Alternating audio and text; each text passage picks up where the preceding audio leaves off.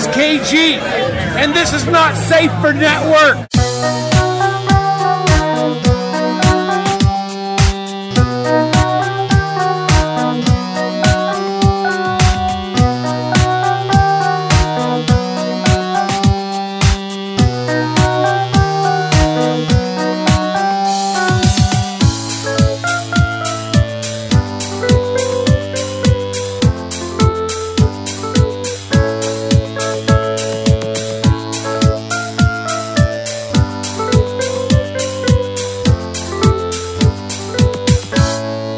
Welcome to Montucky Skies. I'm Biggs. And I'm Brandon. How you doing today, Brandon? A little balder. That's about it.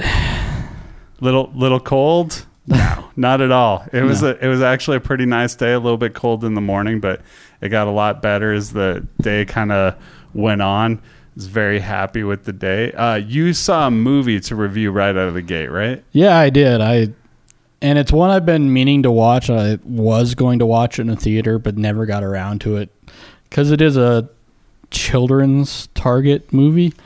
Yeah. I don't know how well they did on that, but anyways, the movie is uh, Kubo and the Two Strings. I will say um, I took my daughter to at least one movie where they previewed a little bit of that, and she was really excited and wanted to see the you movie. Know, I remember watching it and being like, really? like I like I thought it, maybe it was good, and then hearing reviews I heard it was really good, but I, I the, was just surprised she even wanted to see it. The trailers that I saw in the theater for that looked really good, like as far as the visuals of it. And I will have to say it actually exceeded my expectations visual wise. Nice, nice. Um, and I was all in all pretty happy with this movie. Except for one thing. Okay, so what was that thing? That thing would be the voice casting. Oh. George Clooney bother you? No, it wasn't George Clooney. Okay, so who was it? So I thought we had a picture for that. Oh, yeah, yeah. Okay. All right. I'm bringing it up. Hold on. Uh, there we go. All right. So the voice casting, the monkey is cast uh, by uh, Charlize Theron. Okay. And the bug, the beetle guy is uh, Matthew McConaughey. Okay. And it really, really bothered me. Matthew McConaughey bothered you? His voice stuck out in not a good way. Like, in, in what way was it bad? Imagine a Japanese movie where you keep hearing, all right, all right, all right. Are you saying because it takes place in medieval times that like that doesn't quite medieval fit? Japan, it just doesn't quite it do, the whitewash thing just really really bothered me. Yeah. Yeah. Um yeah. Is this is this a DreamWorks joint? Is that who did this? Who did this? Do you remember? You know, I think it was actually semi-independent. I don't know who did the actual production on it. I feel like it was one of the big ones. Like there's like what, Pixar, DreamWorks, and then who's the third one? The the one who always does all the Minion stuff. And it wasn't any of those big ones. Okay, so it was totally independent. How'd they get such great voice talent then, I wonder? Uh, the the script and everything like was just great. The storytelling was really interesting. Dark. It was dark. Are we talking like Secret of Nim dark? Uh, the well, I guess I'll spoil it a little bit. It's basically stuff that they expose in the first thirty seconds of the movie, so I won't won't really give too much away. But basically, the movie's about a kid. His grandfather's trying to steal his eyes so he can't see the love in the world. Whoa. So you've got the the double thing of like not only is it a grandpa stealing his eyes, like a family member, but like so he can't see love. What is wrong with this grandpa? Yeah, so he can travel into the afterlife. I mean, it's the subject matter when you like boil it down gets real dark. So are you telling me if this if this was uh if this was based off of a Greek myth, it would have been a lot better because not only would it have been like people closer in race, but it also would have been like, I don't know, like coins over the eyes instead. Like, no big deal, right? Yeah, I mean, it's, but I, I mean, I really enjoyed the story. Um, but that whitewash crap just bothered me. It's getting pretty, yeah, I mean, it, I know it's always been there, but it's like, it seems like people are it's more not getting aware better. Of it. Yeah, people are like more aware of it than ever, and it's still happening all the time. I mean, so that's like that. So right on its heels, you have Ghosts in the Shell, which like I like Scarlett Johansson, and I want to. Yeah, her, but seeing like, her basically no naked for two hours, and I still don't want to watch this movie. No, I. Yeah, Hollywood's gotta like they gotta stop this crap, like. It's it's pretty unbelievable because Hollywood is supposed to be so liberal, but they still they still do these things all the time. Like, they're more worried about who they put on a poster, and because it's always going to be a white guy over and over again, you know what I mean? Like, it just yeah, it just, I mean, it's they, a snake eating. They're its like, own well, tail. We can get Matthew McConaughey, and you know, bill this movie out as a Matthew McConaughey movie, but his voice and well, I mean, just being a, beyond a white person in a what should be a Asian person role or Japanese role. Just beyond that, his voice doesn't match what you expect to see. I mean, it's just the the character's kind of supposed to be somewhat dim-witted. So good casting on that front. On that front, but it it's just got an edge to it that just doesn't match up. Because the rest of the voice cast, um, and it wasn't as pronounced with Charlize Theron, just because her voice is a lot smoother and just doesn't have that crispness that Matthew McConaughey's does. Yeah. Um. So there was that, but it was, I mean, it just enough that it just really, it took you out of the movie at points. Well, that's a bummer. Um, I wish we were done talking about racism and pop culture, but we're not quite there yet because um, there was a bit of a a controversy that came out. A kerfuffle? A kerfuffle, yes. That's that is a very good way to put it. There is a kerfuffle in Marvel. So um, Facebook Live listeners, you'll see a picture I'm putting up here.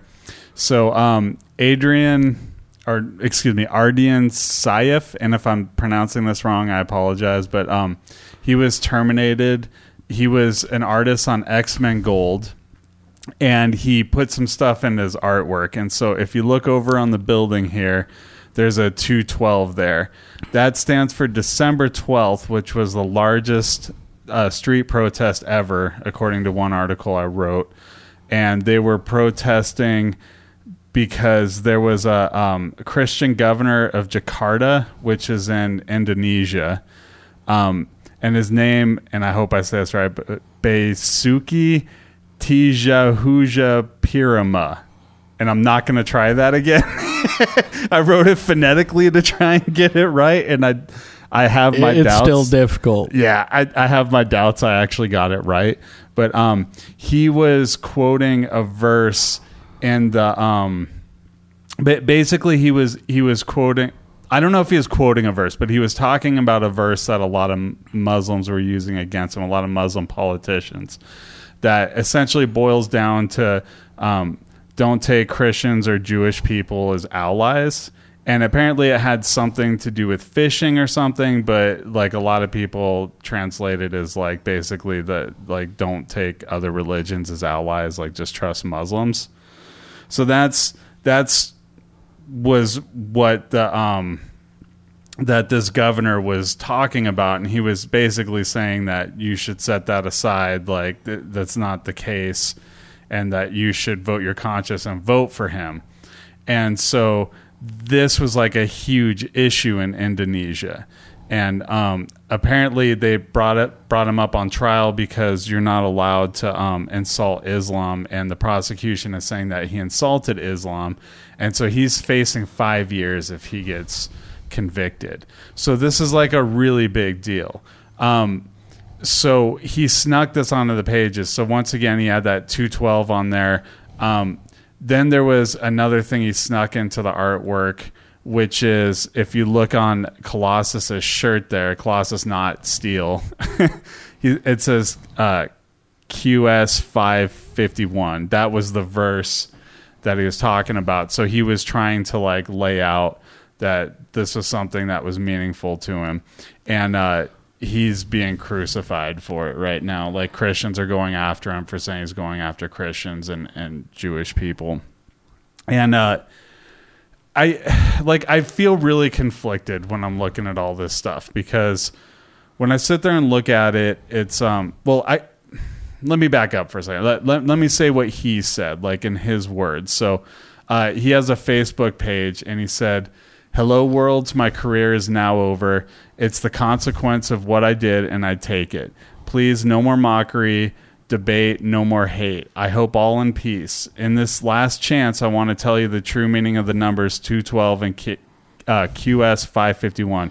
It is number of justice. It is number of love. My love to Holy Quran. My love to the last prophet, the messenger. My love to Allah, the one God. My apologize for all the noise." By the way, I, I know how that sounds, but I'm just reading what he wrote. Uh, "goodbye. May God bless you. I love you all. Artie and Saif." So um, he went further to clarify with people that when he was putting up those numbers, he wasn't trying to say that... Um, that you shouldn't trust Christians or Jewish people. And he went further to say that he ha- he works with many Christians and Jewish people, and he's friends with many.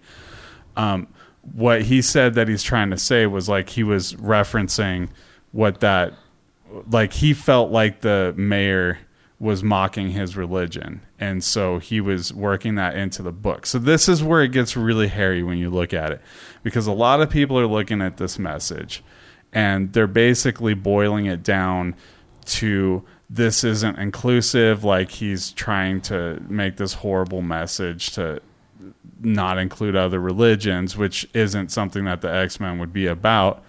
But at the same time, he's trying to say, no, there was this other person who did it, and so he was referencing it into his artwork. Now, it gets... This is the thing... Now... I've already stated more than you're going to read more in, in these articles, because I really did a deep dive because I wanted to fully understand this before I talked about it. But he is also like, he, like his side is not being presented whatsoever, which I think is kind of wrong. Like they put up the quote on Facebook, but they don't talk with all the other interviews that they're asking with them. And they're not, most of the articles aren't referencing that that Bible quote or Quran quote that he's putting on there is something that this Christian um, uh, governor is stating. And I'm just trying to be careful, because I know there's going to be a lot of people on the edge of their seats as they're listening to this. But um, I so I, I just wanted to get his side out on there too.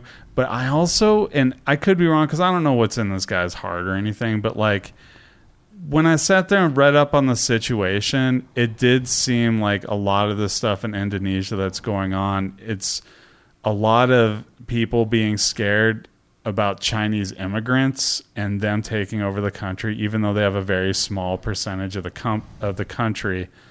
Like the the main the main like Muslims, like it's the, it's it has the most Muslims of any country from what I read. And so the Muslims are really scared that the Chinese immigrants are taking over society. Does that sound familiar to something going on here? Uh, I'm trying to think of anything going on like that here. Hmm. Nothing at no, all, right? No, no, nothing, nothing at all. There's absolutely the way was there something about a wall in Me- no, not Mexico. No, no, no, no, not Mexico. No, no, it's nothing like that at all. But and see, so this is. This is why I wanted to bring it up, because we're like so quick to like jump on somebody from another country when they misstep. But if this was taking place in the United States, if this was this was a quote that Trump would say, there would be some controversy from the firebrand, but there'd be a lot of people stepping out to to shield him or to take criticism or say like, hey, you know, it's his right, it's art. He should be able to like slip in some things. And He probably doesn't lose his job at Marvel if that happens, if I'm being honest. Like, yeah. he probably does not lose that job. Um, they probably suspend him, maybe take him off the book, put him on lower profile. But I bet that they don't they don't take it out. Like, if they're if they're viewing him as, like, you know, like a Trump supporter or like somebody against Trump, like either way. And I do feel like the fact that he's Muslim, um, I think that that adds some weight to it. And I'm not saying that that was an appropriate place to put it in the comic book, but I am saying, like, nobody is listening to his side or thinking about his side. And the only reason I know this stuff was because I did a deep dive, and I kept, I really didn't hear his side at all when I was looking at anything that was American whatsoever. And as soon as I started to step out into, like, B B C News and, like, the Daily Telegraph, and then I got into, like, um, excuse me, uh, Al Jazeera a little bit, and, like, read some of their stuff, it was like, oh, well, there's a whole other side on this that's not being presented. And I guess, like, one of the reasons I bring it up is, like, before we turn on the outrage machine, maybe we should, you know, make it a priority to actually know what we're talking about. Like, I almost didn't what? talk about this today because I didn't know what the fuck I was talking about with it. And then I took an hour and a half to, like, actually read about it and dive in and, like, read a lot of articles and get a lot of information. I read up on on that governor too, because he's, like, a crucial part of it, and he's hardly even mentioned, honestly. Like, he's they just mention that he's a guy, but they don't make the connection that that verse was something that he wrote. And that's, like, that is a crucial part to this story. So um I just want to say, like, journalists, do your job a little bit better. And the people who are reading it, instead of just, like, reading your outrage headline and, like, moving on and just making a decision, maybe, like, look into it a little bit, you know? Like, however you feel about it right now, at least you have more of the story. And I know that there's more of it than I'm presenting, but I'm presenting more than you probably read when it was trending on Facebook all day, you know? Yeah. So, yeah, I don't know. That's that's kind of my point. But I... It, it, if I'm to, like, lay out my opinion, I think there's a lot of wrong going around. Um, I do think that it might be rooted in racism when he put that out there, but not in the way that people think. And I think that the reaction to him is also based in racism. And it's really interesting because it, in both cases, it misses the mark of what's really going on. And there's no real dialogue going on. And that's kind of sad.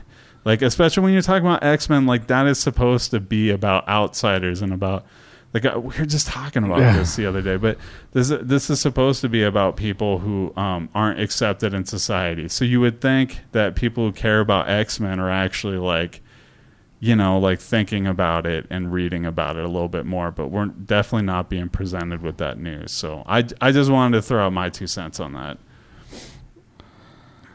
Yeah, it's been an interesting week as far as uh, tone deaf goes. Did you uh, hear about so the Nivea ad? No, no. What happened there? Okay, so Nivea is a a body product based in Germany. So they're a German company. Is that do they do like hand lotion and stuff? Correct. Like that? Yeah, I've heard about them somewhere. So they put out this article, and okay, so we have a German-based company that put out an article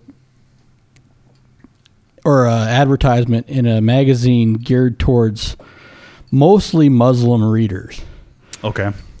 And the ad features a young lady and just shows her in a robe sitting on a bed, and you just see her head. And below the her is the line, "White is purity." Ooh. Not a good look. Not not good. No, not good. Not a good look. And um I and I was I'm really sort of conflicted by this because they did denounce the ad and pulled it immediately and, you know, really apologized for it. But on this so You know, I give him kudos for that. I have a kind of, what the fuck were you thinking, marketing department? Like, how like how did not somebody take thirty seconds to critically look at this? And you always have to kind of wonder, and I, I have no idea because I'm just finding about out about this from you. But you always have to wonder: are they just trying to get their name out there and like trying to create- do the any publicity is good publicity route, or yeah, like is this just a way to like get eyeballs, or maybe like maybe it is coded and they're trying to like get some supremacists on their side, and then they just cover it up because they do a lot of that stuff. And but you know, uh, and I'm just thinking of it from a thinking of it from a business standpoint. Like you have to just distance yourself from that stuff because you know that is especially when you're mar- you're completely tone deaf to your mar- target audience is m- one of my big problems with that. Yeah. Yeah, that's yuck. Just yuck. Let's let's cleanse the palate for a minute. Um, have you ever heard of Chuck Wepner? I heard Judge Wapner. So Chuck Wepner is the inspiration for Rocky Balboa and all the Rocky movies. Um, so Rocky is uh, is the story about a guy who runs up some boxed stairs for a long time, never got anywhere. And, yeah, ran up some stairs, but let's ignore that for a second. um, like boxed somewhere, never got anywhere, and then the champ basically picked him from obscurity, and he goes the distance from with the champ, which was the first time anybody went the distance from the champ, and like it made his career, right? This was Rocky. Not only was it Rocky, there was elements of Rocky two, Rocky three, uh, fucking over the top, I think. Or no, what was the prison? Do you remember the the prison Sylvester Stallone movie at all? No. No. Okay, whatever that was, like he Like that was also based off of some Chuck Wepner too. So there's a whole story here, but um, Chuck Wepner had a really interesting life. He like he did this big tournament where or, or a big exhibition match where he fought Andre the Giant, and like in Rocky three they did the same thing, but they changed it to Hulk Hogan as Thunderlips, which I don't know why I did the Macho Man Savage voice, but okay, brother. But then he did something that you couldn't even put in a Rocky movie, which is he fucking boxed a bear for an exhibition match, which like is just crazy. Like they literally put boxing gloves on a bear and he fucking boxed it. And by the way, that bear beat the shit out of him too. Like you might think that doesn't like what? But like there's a picture of him down on the ground and he looks fucking hurt like when he was boxing a bear. But uh, dude was really interesting. His his nickname was the Bleeder. He was he was Chuck the Bleeder Wepner. Well, they're making a movie about him right now, so I'm kind of excited. They made a great documentary, which everybody should check out, even if you don't give a shit about doc about Rocky. Dude boxed a bear. I don't know how to sell this documentary to you more than that, but it's a thirty. Well, it was supposed to be thirty for thirty. They changed the name to E S P N Films Presents for like two things, and then they changed it back to thirty for thirty because originally it was thirty uh, directors on thirty, thirty films. films. Yeah. yeah, and then they were just like, well, fuck it. Like every one of these we make will be called thirty for thirty. So anyway, so that's one of them. You can find it on Netflix. It's called The Real Rocky, but they're making a movie out of it, and Liev Schreiber is going to play Uh, Chuck Wepner, and uh, I'm I'm excited about this, dude. Like any Rocky I can get, any Rocky whatsoever, even if it's a dude playing the inspiration for Rocky, I'm fucking in. So I gotta ask you a quick question. Yeah. If you were watching Rocky for the first time, yes, just think back to your younger years. God, that's that's young, dude. I have no idea how young. That's young. Anyways, and you're watching Rocky. And there's a scene where Rocky fights a bear. Yeah. Oh, as a kid, I'm in. I'm totally in. As an right. adult, I'd be like, really? If I'm, Unless now, I'd be okay with it. Like, if there's a scene with Creed where he fights a bear, I'm going to be okay with it because I know the Chuck Wepner story. I know it's not ridiculous now. Yeah, but... Well, it is how, ridiculous, like but how, it happened. No, like... Could you imagine watching something like that and there was a scene where he's fighting a bear? You're like... No, uh, uh, this is a bridge too far. And this is what happened in real life. Yeah. No, I I absolutely thought that with Thunderlips. I thought that was a bridge too far and it was too ridiculous, and that they were just using it to show how uh, how far he had fallen because he didn't have the eye of the tiger anymore, which they were doing, but it actually happened. But he fucking fought a bear, man. He was fighting a bear, and his life was in great danger, and he don't even care. Did he have a chair? Yeah, and a shotgun. I think we went out of the rhyme scheme. Yeah, but uh, amazing, dude. Like, absolutely amazing. Tell me you're not in for that. I know you're not like the hugest Rocky fan, but you got to be in for this movie, right? You know, the more like I think about it, the more I want to know. And there's a scene, there's a scene in the trailer where he's fighting a bear. Like they cut away very quickly, but they definitely have a bear fight in there. Now, I'm sure the bear is C G I'd. I mean, I just have a feeling it's the Revenant bear or something, but like I don't think it's going to rape him in there, so that's good. That's that's very good. I don't know if I'm down for a lot of bear rape. No, bear rape is bad, dude. Especially when he like climbs on your back. Or any like bear sexual abuse at all. Like, just not really down for it. Yeah, dude, you know what's really scary about a bear is like you always think about them biting into you or anything. Like punching you would be bad. Like they have so much force. Like I saw this guy in a documentary who was clearly insane, and he built a bear suit so that he could be hit by a bear. And the way he tested it was he found. He had this log that he would like swing from a tree, and like he knew exactly where to do it so that it had the P S I that you would find on a bear. Jesus. Yeah, he was like testing it. So he's like testing out the bear suit on a dummy, and then he finally like gets in the suit and fucking like has this log hit him, and he's like success, and like they they weren't able to find a bear for him to like test it out on, but like you know that fucker found a bear and it's probably not around anymore. I just have a feeling. But where you should be really scared with a bear is if it fucking like goes on top of you. They wear they weigh like two tons. Like, don't they weigh two tons? Something about like eight hundred pounds typically. Oh, eight hundred pounds is a is a big grizz. Okay, that's not as scary as I thought. I was picturing four thousand pounds just crushing your sternum and stuff, but I guess eight hundred pounds is pretty fucking heavy. Like if a bear gets on top of you, you're not moving. Yeah. So it's kind of interesting, just a little quick little transition from that. So this weekend we went down to Bozeman and we went through the Museum of the Rockies, mm. and they had their uh, because they usually have a a part of the exhibit they sw- swap out every three or four months. Can I can I throw out a quick plug for our non-Montana listeners? A Museum of the Rockies is where Jack Horner kind of sets base. He's the one that advised on the on Jurassic Park, and uh, I think they have the most Tyrannosaurus Rex skeletons in the world. They have about six almost complete T-Rex skulls, and so many more. There's like. At least on display. There's yeah. like all sorts of stuff. There's no Brontosaurus because that's not real, but that's enough for another time.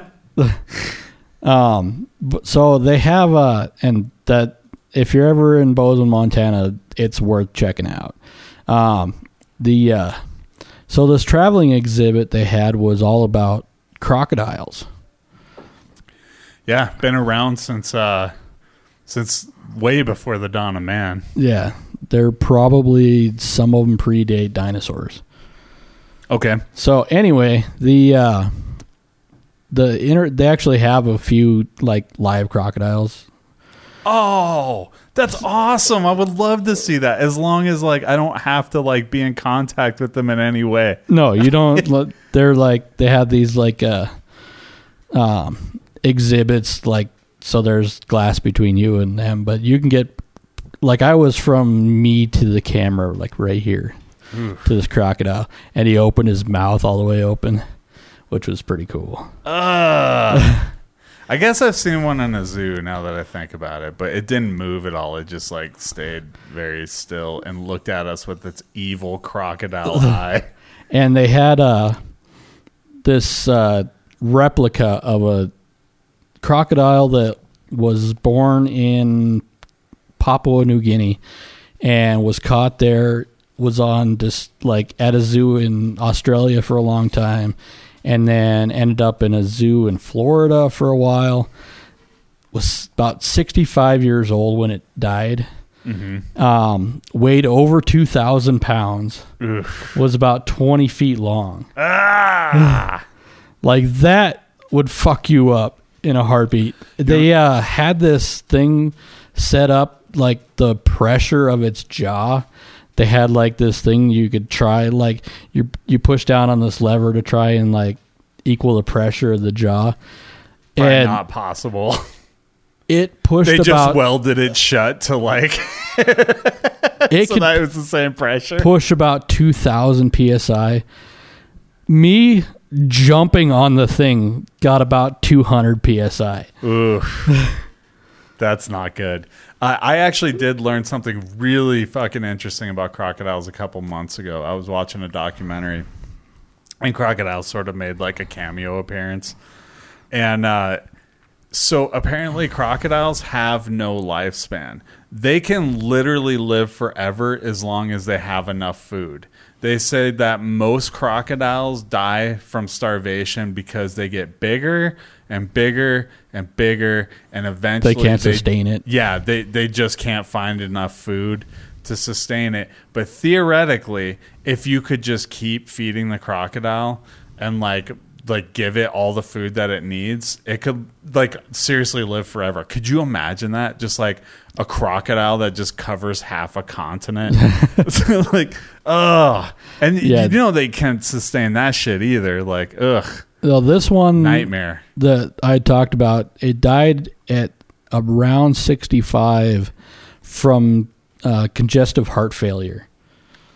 Yeah, so there you go. Like, I guess eating all that shit that they give you down in Florida fucking kills you.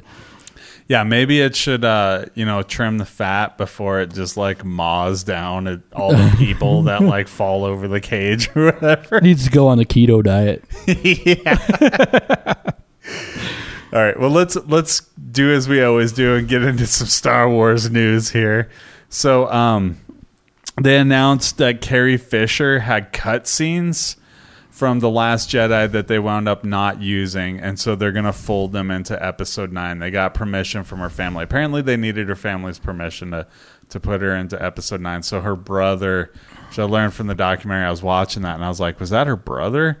Like, I don't even know if she had kids. They didn't really talk about it at all in the documentaries I watched.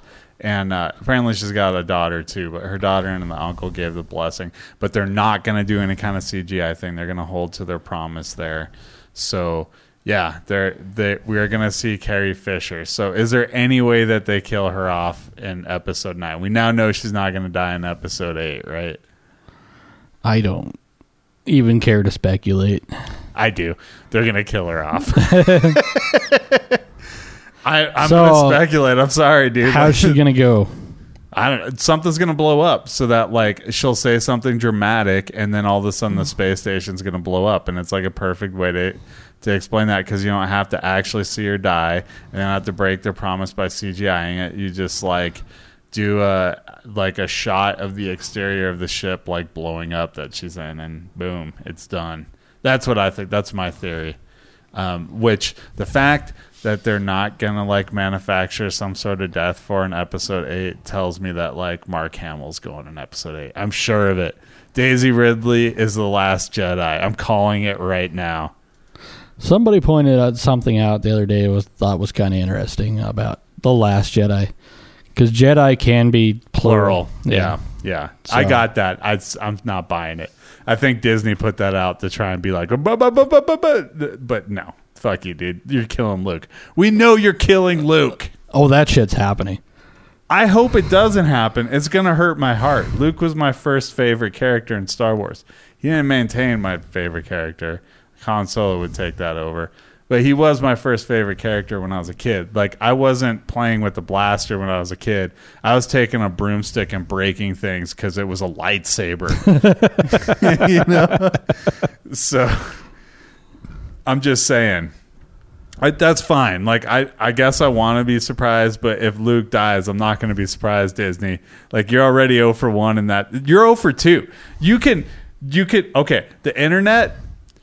The internet, you guys know, like everybody's been listening to this show. I fucking, I called on this show that like Han Solo was going to die, and I laid out the whole thing for it, and everybody knows now, but Biggs was right about that. Han Solo went. Rogue One, I said it on the show, and I and if I didn't say it on the show, I definitely said it to you before we walked in the theater, that like everybody was probably going to die, and everybody died. Like, I'm two for two, Disney. Prove me wrong. Prove me wrong and let Luke live. Let's see. I dare you, dude. I dare you. I'll give you one hundred dollars, which I'll probably spend on that movie one way or the other. So, you know, technically I won't give you anything, but whatever. Like, Luke's dying. I know it. You know it. The American people know it. All righty then. Just had to throw out my nerd boner on the table there. It's, it's important every now and then to maintain dominance with the with the studio. Let them know I'm onto their shit. Get more creative. But anyway, um, a little bit of Marvel news moving on from Disney. Uh, so the New Warriors is being made. I have never read a New Warriors comic book. I may never read a New Warriors comic book, but I'm always interested in a new Marvel T V show. So they're going to do it for this station called Freeform. Um, I think they're also doing the Cloak and Dagger show that we talked about a while ago. Like fucking years ago, we talked about them developing that show. Freeform is going to grab it. I don't even know what Freeform is. I've never heard of it before. Um, I don't have T V. I don't know these things. Yeah. Is it T V? I just assumed it was an app. Uh, shit, it could be. It might be both. It's probably both at this point. It's if it's a T V show or if it's a T V thing, it's probably both. And if it's an app, it could be a hell of a like. Yeah, it could be multimedia. Yeah, yeah. I don't know. Kind of like we are now. Yeah, Facebook and podcasting. Aren't you guys lucky? um, the the only person that they've cast or casted. I don't know that they've casted somebody. I should walk that back. The only character that they said for sure it's going to be in it is Squirrel Girl, which is interesting because she was never in the New Warriors, but she had a crush on one of the New Warriors. And they, it's one of those teams that's had like a lot of different members, like the X-Men, but way less because it's not nearly as pop, popular as the X-Men. But uh, the unbeatable Squirrel Girl is in it. So you know Adrian is into this shit. God, it's funny. I just had like this weird flashback just now of us talking about this in in the back room of Studio Biggs. Yeah. Talking about Squirrel Girl for about fifteen, twenty minutes. So you can Adrian go... going off on all the people that Squirrel Girl has beaten. That's now we're going to get to see it on Freeform. Yeah, that'll happen. Are you saying you're not, su- you're not going to watch this? I'm saying I'm not going to watch this. Oh, what if I were to tell you that Squirrel Girl has a tail and ears? Uh, no. No? If I if I have to, like, download stuff and, like, get an app or, like, God forbid, get cable, that shit's definitely not happening. I'm in. I'm going to check it out one way or the other. Dude, I fucking watched Powerless today. Uh, I have no business watching Powerless, but I watched it anyway. I don't know what Powerless is. So Powerless is this D C show that, um, and it's on N B C. It's I don't know that it's by the makers of Scrubs, but I'm willing to bet it's by the makers of Scrubs. Like it feels like Scrubs. And uh, it's basically about the these people that work at Wayne Enterprises. And Alan Tudyk is one of the, like, he's he's the boss. Steve the pirate. Yeah, Steve the pirate. um, he is he is the cousin of Bruce Wayne, who's like always trying to get him on the phone and can't even get his own cousin on the phone. And uh, and it's just it's not great, but it's like all right. Like my kids like it, so we watched two episodes in the last two days. I was like. Oh, fuck, yeah, I vaguely remember that was a show that was happening, and I guess it's got two episodes left out of its eight-episode run. So we watched two of them back-to-back, and, like, it's all right. It's not great, but, like, it, it's totally a comedy. Like, it's kind of an interesting idea, which is just, like, what like, what would happen if you were working in an office and, like, you're in a city that's just constantly being ravaged and destroyed by superheroes and supervillains? And so their job is basically to, like, come up with stuff so that they don't, like, get debris oh, rained on them. Oh, is that the like one that. with uh, Danny Pudi? I don't know who that is. Is that the Ahmed or whatever? And uh, Abed from Community? Yes, he's in it. Yeah. yeah. Okay. Now I know what show you're talking about. Yeah. I didn't know that was out yet.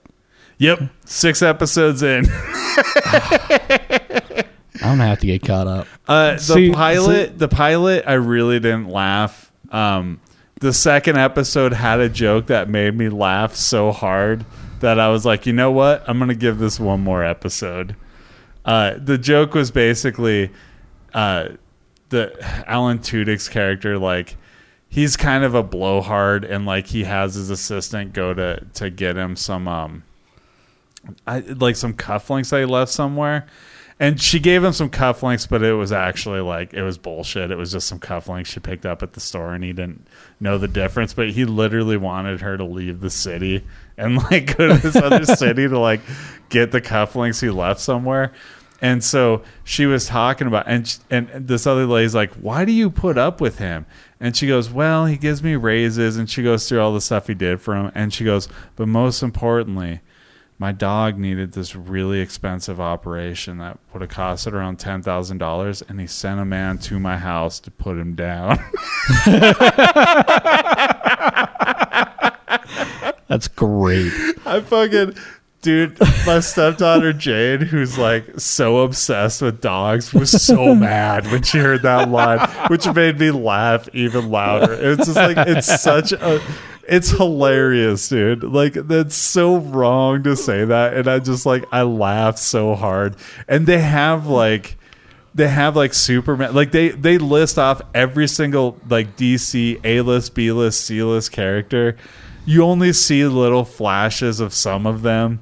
Like they're always just like on in the sky, raining fire down on the city or whatever, like destroying it. Like they're all nonplussed and hate like heroes and villains alike because like they just fuck up their lives all the time. That sounds the more I talk great. about this, the more I kind of like this show. Actually, the pilot, like a lot of the jokes run flat, but it's a pilot. Like yeah, it's a pilot. And- You got, you got to give it a few episodes to give it its breath. And like I said, that joke was so funny, I'm willing to give it a third episode. So I'll check back in a little bit later when um, I kind of decide where I'm at on this. So a couple of things. I First off, um, I did start watching Love on your suggestion. Oh, what'd you think? Uh, it's I enjoy it. It. It's a world that I'm not familiar with. Like, I just whoa, don't... Whoa, are you telling me you're not like a really young, hip millennial? Not a little bit. Like, the jokes are funny, but I it's it's it's like looking into, like, a world that's similar to something I, I live in, but I don't really identify with the characters. Yeah. Yeah, I mean... I'll be honest. Um, I identify with the guy a tiny bit. Like when he's he, have you gotten to where they all gather around and do the soundtrack song? Yeah, they make up they make up title songs for show. So they do like one for the like, Perfect Storm. Yeah, with fucking Mark Wahlberg. And I think they do one for Carlito's Way, which I was like. Carlito's Way is like my favorite great movie that nobody realizes is a great movie. Like, Carlito's Way is so fucking underrated. And so like right away I loved it just for that. But um, I, I've definitely been in positions where like I had a lot of people I was hanging out with that played music, and we would be in a room and just fuck around and do sing-alongs and like drum circles and stuff. So I have that in common, and that's about where it ends, but it feels it kind of feels real to me in a way, because like it is two people with like interesting problems that aren't like cookie cutter T V show problems. Yeah, like it's it's it's Like, it feels real to me in that it feels like it could be an individual's experience as opposed to, like, trying to, like, reach out to, like, oh, we we all had this experience, right, guys? Yeah. No, it's very specific yeah. things that they're going through. And so, like, that's sort of what I dug about it is, like, they don't take easy way outs on most of the plots. And shit is messy in that show. Yeah, that that is a great way to put it, is being messy, because it's... It is definitely not straightforward love interest rom-com show. I mean, it's, I mean, it has a lot of the sort of elements to it, but not like, it's not like watching the Mindy Project, project or something like that, where yeah. it's really cut and dry. They have to hook up, like, that, that shit just doesn't happen. Like, you have these long-term relationships that pop in and out that kind of, like, throw things for a loop. And so it's really kind of interesting that way. Um, like I said, it, I mean, some of the stuff I just don't relate to, but I can see it's an interesting watch to watch the character development. Yeah. Yeah. And that's, that's what I dig about that show, is it's just like, it, it, there's something real going on. Like, there's actually, like, it does feel like a real life relationship in a way, which I, I dig. Like, I think the guy is basically, he's kind of, he's kind of smothering and passive aggressive. He's very passive aggressive. He is passive aggressive, which I don't think is something you see on T V a lot. Like, there's not a whole lot of passive aggressive. Not his characters. Flavor anyway. Yeah, yeah. Like, he very much feels Midwestern to me. Yeah. Which is what he is, you know. Um, and then, like... Yeah, I kind of, like... See, I'm, like, kind of, like... pick Like, when I'm watching it, I'm picturing Zach moving to L A Well, that's... Picture it even no, further. No, I when mean, I went to visit Zach, he was literally, like, he lived around where they filmed all yeah. of that stuff. Like, it's crazy to me watching it, because that whole show, I'm just like, I drove around that neighborhood. Which happens to me in, like, every other show now. Like, Echo Park, apparently really popular in movies and T V shows. Because I see Echo Park over and over again. I never thought twice about it. And now that I've seen it, I think about it all the time. But I can just see a neighborhood and be like, that's Zach's neighborhood. Like, a lot. But that show, it's it's so much of it is in Echo Park. So, yeah. And then I think she has, like... Um, a sexual addiction problem, and she's got an alcohol problem and a drug problem. So she's yeah. basically like a very addictive personality. But I think it's done in a way where it's not super tired either. Like, it feels a little more real. There's a scene. Did you get to where she fucks somebody that she shouldn't fuck? Did you get to that? The boss? Yes. Okay. okay. I didn't want to spoil if you hadn't been there. But yeah, she like... She fucks her boss because she's afraid that he's going to fire her. And he probably is. Like, when you look at the run up to it, he's probably, like, going to fire her because, like, he's just a jerk and, like, finds people to sort of um, take out his rage on. But she, like, screws him. And then at the end of it, she's just like, like he says something about loving her. She's like, I don't love you. I was just fucking you, so you can't fire me. And he gets really upset. She's like, doesn't matter. You can't fire me now. It's really funny. And it is messed up from her perspective, but like she's not wrong. Like, I think he was yeah. gonna fire her until she fucked him, and then he couldn't fire her because then it's a sexual harassment lawsuit. Yeah, it's it's it's an interesting watch so far. Um, the other thing I just found out today is about the time this podcast drops on montucky skies dot blogspot dot com. Uh, the D C Legend of Tomorrow season two is going to drop on Netflix. Oh yeah. So I'll be uh, binge watching that soon. Nice, nice. Yeah, I, I still gotta I still gotta catch up, but um, let let me der- derivate off of that for just a second because uh, did you see the new Thor trailer? There's a new Thor trailer. Yeah, there's a picture of it right there. Yes. That- Thor and Incredible Hulk. And here's the soundtrack. But it was actually Led Zeppelin. That was a cover of Led yeah. Zeppelin. I'm not going to pretend like... Dude, they fucking got Led Zeppelin. Being a Led Zeppelin fan, can you explain how amazing that is? You know what? It was the perfect song for that trailer. Yeah, The Immigrant Song. The Immigrant ah, Song. I come from the land of the ice and snow, from the midnight sun where the hot springs flow. It is the perfect... Like, and... Led Zeppelin is a bunch of like D and D nerds anyway. Like they clearly read The Hobbit a lot. Or at least Robert Plant did. Yeah. Uh, that is like the perfect song. But they got permission. Like that is not easy to get Led Zeppelin no. to let you do their music. Like School of Rock got to use The Immigrant Song for one scene. And to get it, Jack Black literally like...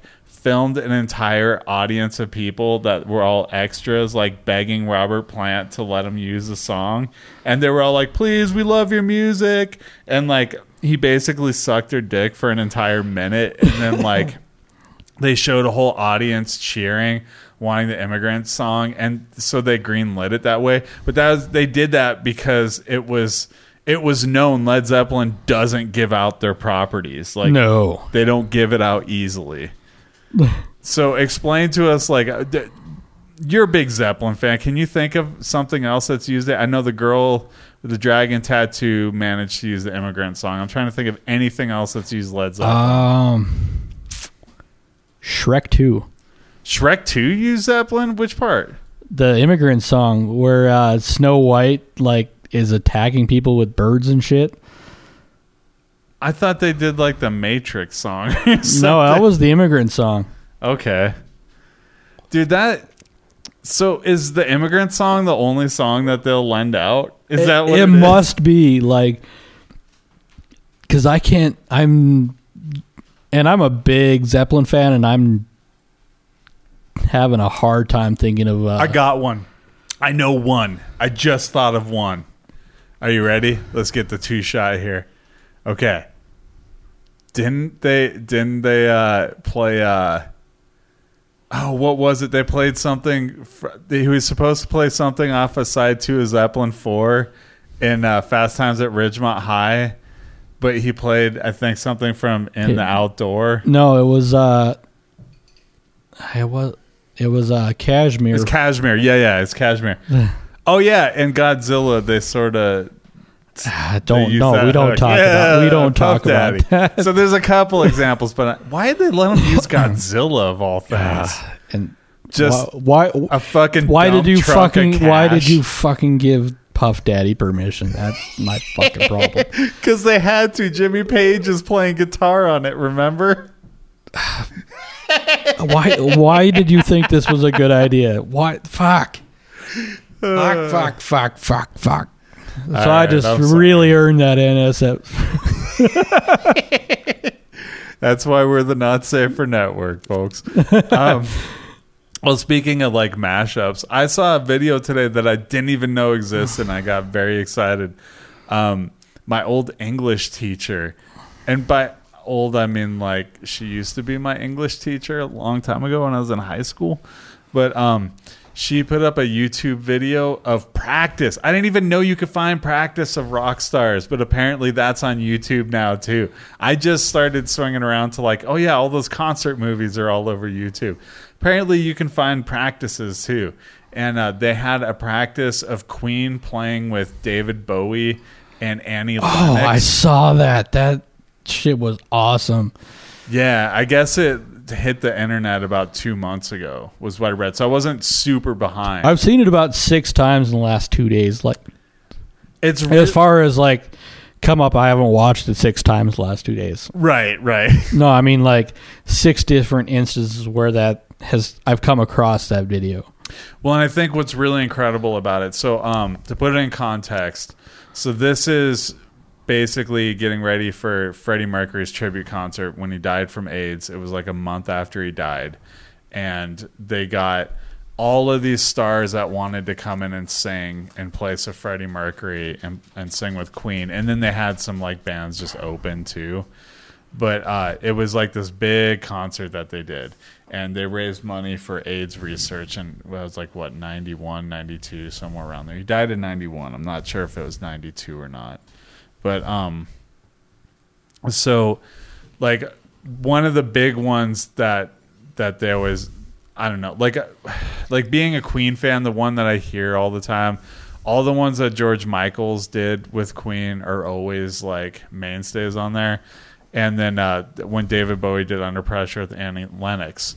And it's really interesting watching that practice because they sort of show it, and, like, the members of Queen are just, like, business as usual at the start. And, like, Annie Lennox seems to be having a little bit of a, like, she's trying to slip into it and having a bit of a tough time. And David Bowie just looks disinterested, and he's smoking a cigarette. He just looks like he doesn't really give a fuck at the beginning. And then Annie Lennox starts to do some of the scatting that Freddie Mercury does, and then she starts to get into the scatting. And then, like, everybody is just fucking, like, while they're mourning their friend, like, they all just start beaming and smiling, and she's just fucking doing this incredible job. And, like, George Michaels is off to the side, and he can't believe it. And it was just, like, it's such, like, an incredible... I can't believe they captured that moment. Like, that, that's how fucking lucky are we that, like, twenty-six years later we can, like, watch that moment that I didn't even know existed. Yeah. You know, like, beautiful. That, it's it's just fucking cool. and uh, and then they had another moment on there where they had George Michaels practicing with Queen for Somebody to Love, and I was just like, that was incredible too. Like, watching him, because I'd, like, heard it on the C D, but when I was younger, I, I was like, well, it's not Freddie Mercury. Well, and I didn't really think about, like, it much. But I then watched the video from the Live Aid, cause, or not Live Aid, but um, for the tribute video, because they don't. That's one of the only ones they don't have for free on the net, and I get it, because still the proceeds for that go for AIDS research. So I'm like, okay, that's respectable. I should probably pony up some cash and, like, watch that at some point.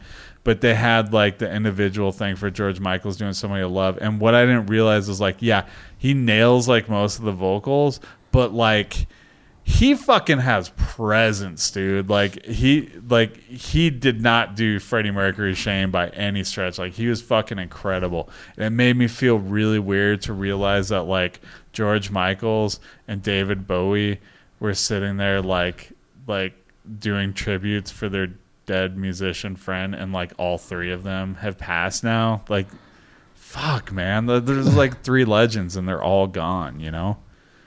I uh, just want to give a quick shout out. R I P Jay Giles. Jay Giles, who's that?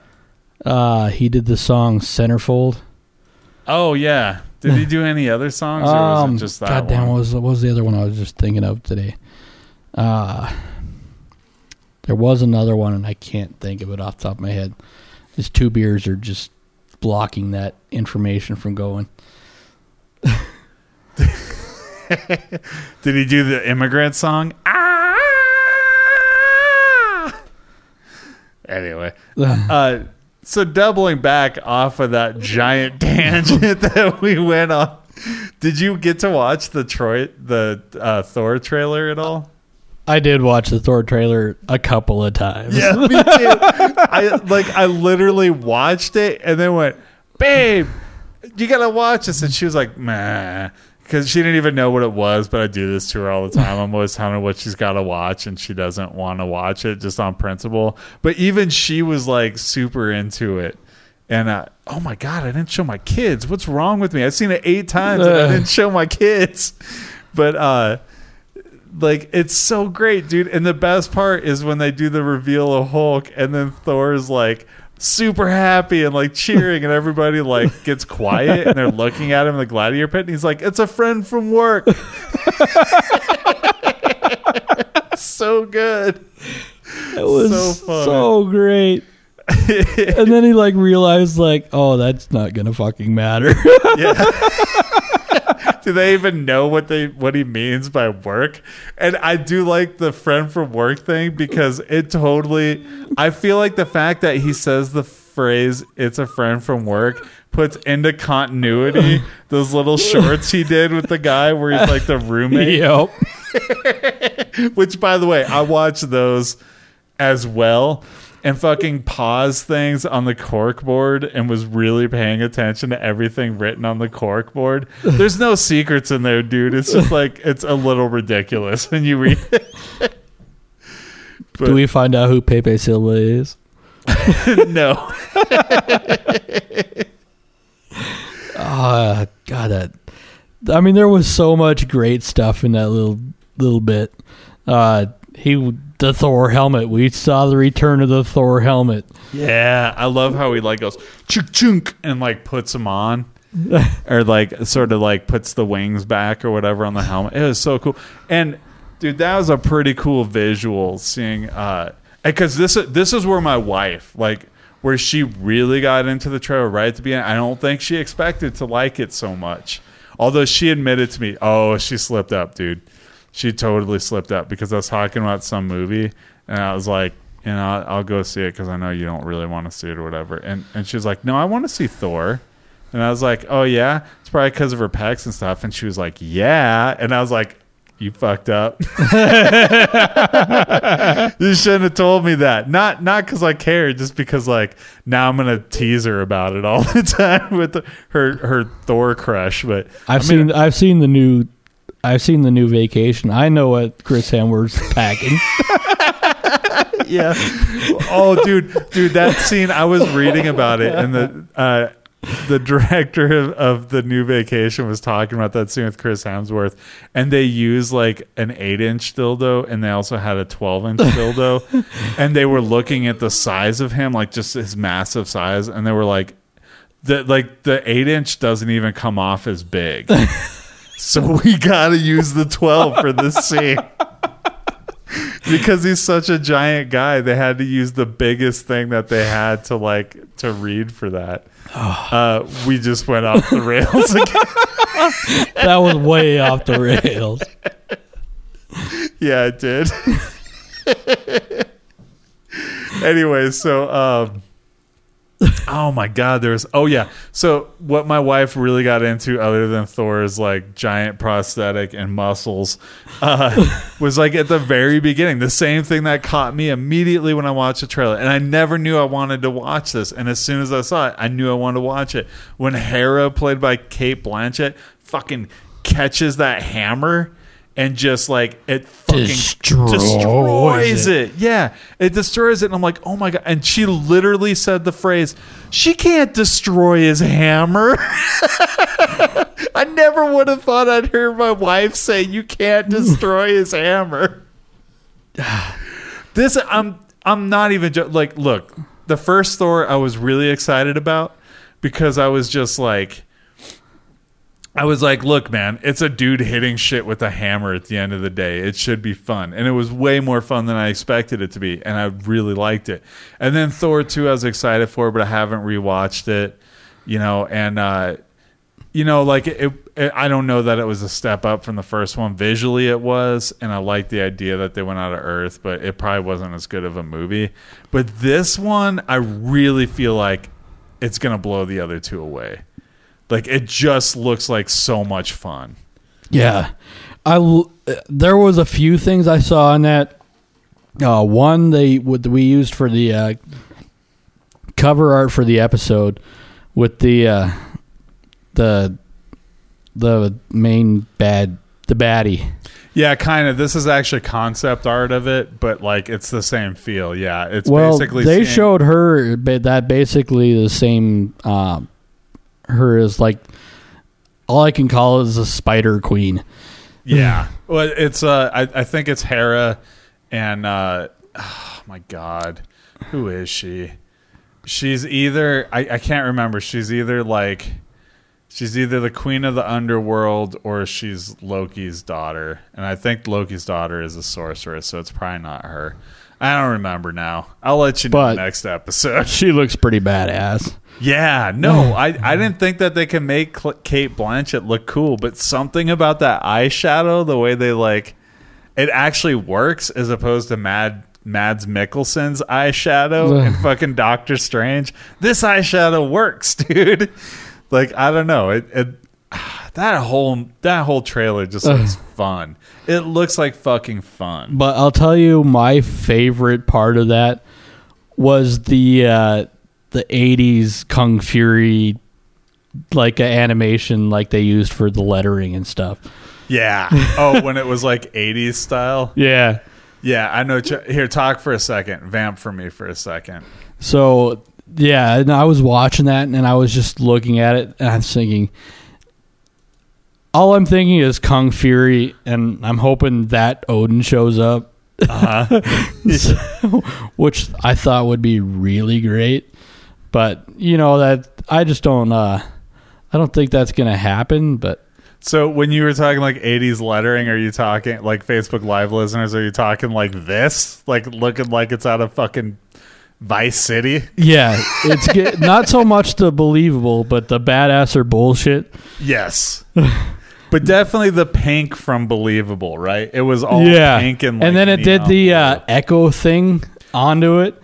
By the way, how depressed do you think I am that I came up with that graphic months ago and we haven't done a Believable badass or bullshit for me to put that graphic up? I'm really glad you gave me this chance. All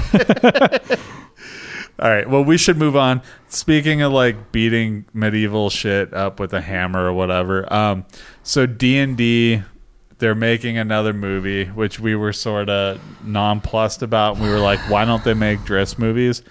Well, they're actually moving in a smarter direction. Um, Joe Manganiello, Manganiello, whatever, dude. Two beers, whatever. uh, he's writing a D and D screenplay, and he is basing it off the Dragonlance book, Dragons of Autumn Twilight. Now, I remember reading this and liking it, but I don't fucking remember anything about it except for there's a mage in it who eventually becomes evil a book or two later. I remember that much. But um like that's kind of a smart direction to go because D and D fans are going to be very excited about Dragonlance going. You actually have a series of books in the Dragonlance um universe, and like some of the first modules were Dragonlance. And right. So it's like you're like tying in the old stuff, so you're getting the older people excited. But like there's there's some good stories behind Dragonlance. They're interesting stories. And so I'm I'm all about this. Like I think this is a good direction to go in. And if they're going in this direction, how far off could we be from a Forgotten Realms extended universe? It's gotta happen, right? Like our whole theory on it, like that it could be a good movie universe, it can't be that far off. I th- I don't know. I don't know, really. I p- There's that part of me that really wants to see it. But at the same time, it's like, I don't know if that's... Go down. No, I got it. Keep talking. um, I don't know. There's a part of me that like really wants to see it. And then... there's the part of me that remembers the Dungeons and Dragons movies.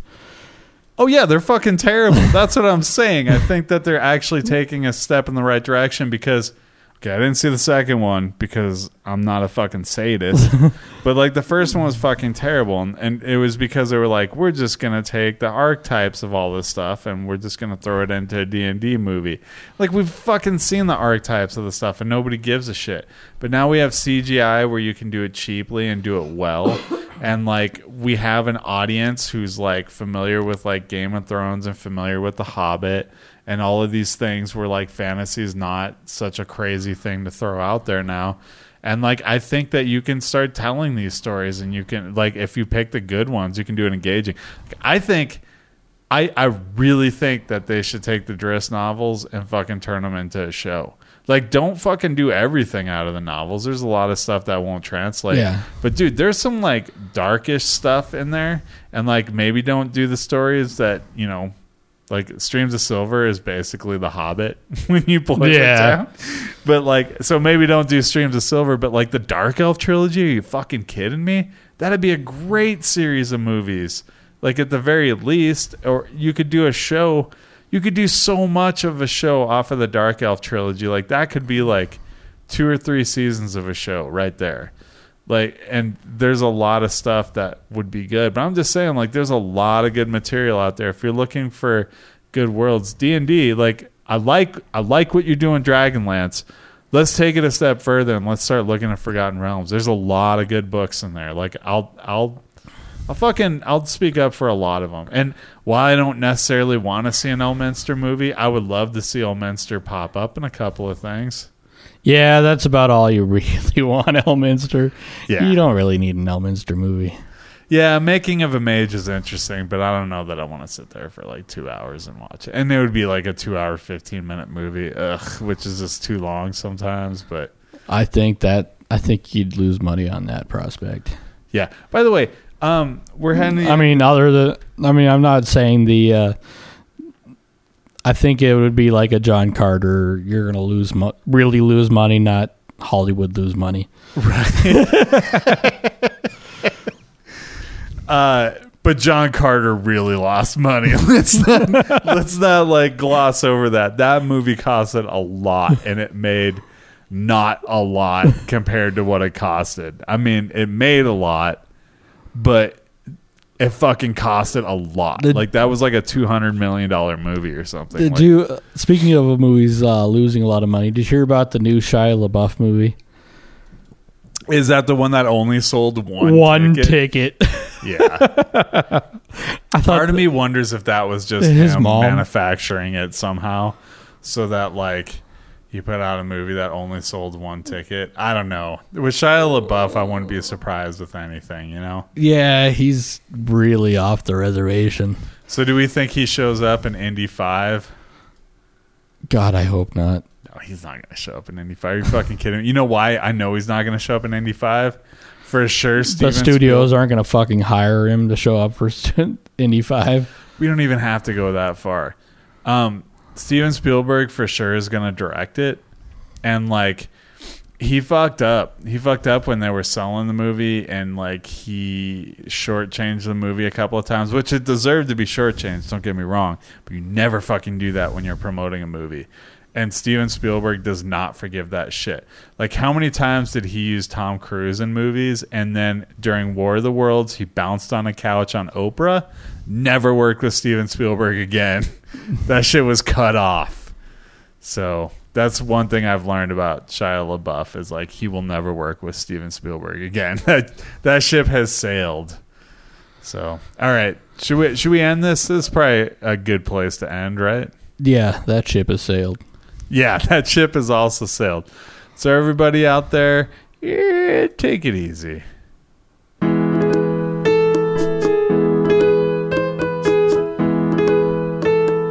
you get a car, and you get a car.